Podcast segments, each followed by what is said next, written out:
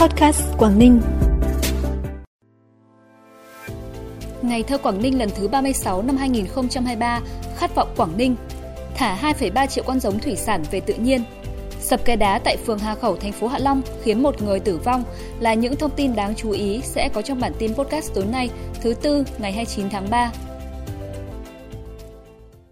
Thưa quý vị và các bạn, sáng nay Thường trực Hội đồng Nhân dân tỉnh tổ chức phiên họp thường kỳ để đánh giá kết quả công tác quý 1 và một số nhiệm vụ trọng tâm quý 2 năm 2023. Phát biểu kết luận, đồng chí Nguyễn Xuân Ký, Bí thư tỉnh ủy, Chủ tịch Hội đồng Nhân dân tỉnh ghi nhận sự cố gắng nỗ lực của các cấp các ngành đã đóng góp vào kết quả tích cực của tỉnh trong thực hiện các nhiệm vụ chính trị kinh tế xã hội. Tuy nhiên vẫn còn một số vấn đề cần quan tâm hơn khi sản xuất kinh doanh của các doanh nghiệp ngành than, công nghiệp chế biến chế tạo còn gặp khó khăn thị trường trái phiếu, bất động sản còn những tác động tiêu cực tới tình hình chung. Đặc biệt tỷ lệ giải ngân mặc dù cao hơn bình quân chung cả nước, song vẫn thấp hơn so với cùng kỳ. Việc phân bổ vốn vẫn còn rất chậm, trong đó chủ yếu là thuộc ngân sách cấp huyện. Đồng chí yêu cầu thường trực các ban hội đồng nhân dân tỉnh phải tập trung khảo sát, giám sát, nắm tình hình về thực hiện các nghị quyết hội đồng nhân dân tỉnh, trọng tâm là nghị quyết phát triển kinh tế xã hội năm 2023 nhằm đảm bảo mục tiêu tăng trưởng bền vững, giữ vững sự ổn định, đà phát triển của địa phương có tốc độ tăng trưởng GDP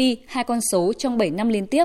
nâng cao hiệu quả thu hút đầu tư và chất lượng đời sống nhân dân. Đối với kỳ họp thứ 13, kỳ họp chuyên đề Hội đồng Nhân dân tỉnh, Đồng chí yêu cầu các cơ quan liên quan phải tập trung chuẩn bị tốt nội dung, chương trình kỳ họp để Hội đồng Nhân dân tỉnh quyết nghị các nội dung quan trọng đáp ứng yêu cầu nhiệm vụ phát triển của tỉnh.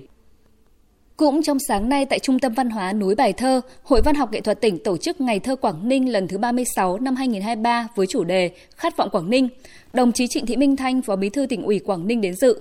Tại chương trình, các đại biểu văn nghệ sĩ đã được thưởng thức hơn 20 bài thơ và một số ca khúc phổ thơ của các tác giả Quảng Ninh, thể hiện tình cảm trách nhiệm của văn nghệ sĩ Quảng Ninh với sự đổi mới phát triển của quê hương đất nước.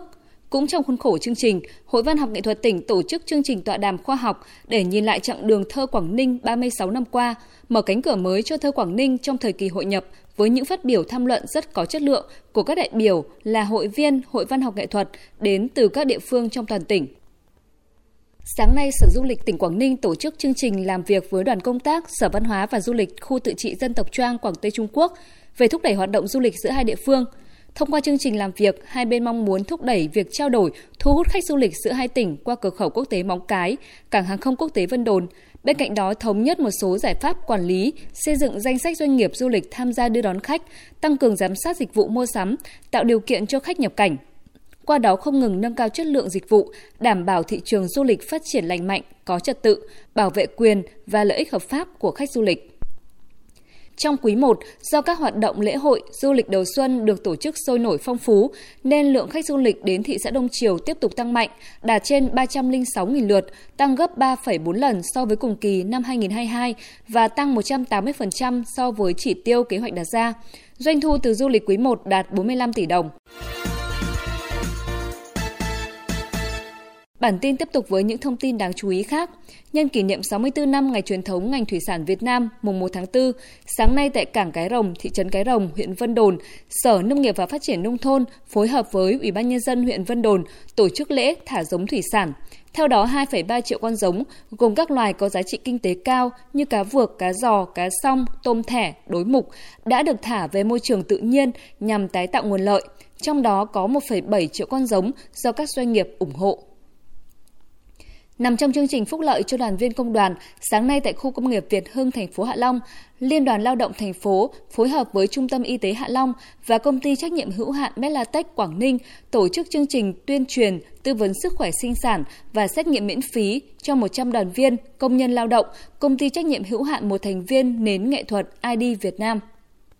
Vào 8 giờ sáng nay tại tổ 8 khu 1 phường Hà Khẩu, thành phố Hạ Long xảy ra vụ sập kè đá. Hậu quả ông Nguyễn Đức Thòng, sinh năm 1959, thường trú tại tổ 24 khu 3 phường Hà Khẩu, tử vong tại chỗ. Nhóm thợ xây của ông Thòng gồm 4 người đang thi công công trình móng kè cho một hộ dân trên địa bàn. Ngay sau khi nhận được thông tin, Công an phường Hà Khẩu đã phối hợp với chính quyền địa phương đảm bảo an ninh trật tự, bảo vệ hiện trường và xác minh vụ việc.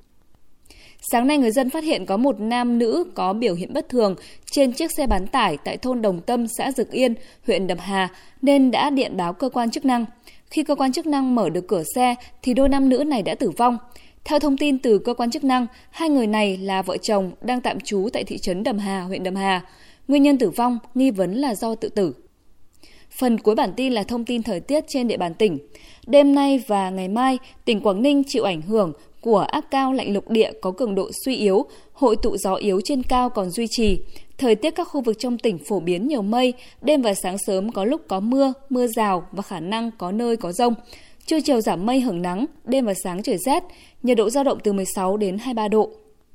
Trân trọng cảm ơn quý vị và các bạn đã dành thời gian quan tâm bản tin podcast tối nay. Xin chào và hẹn gặp lại.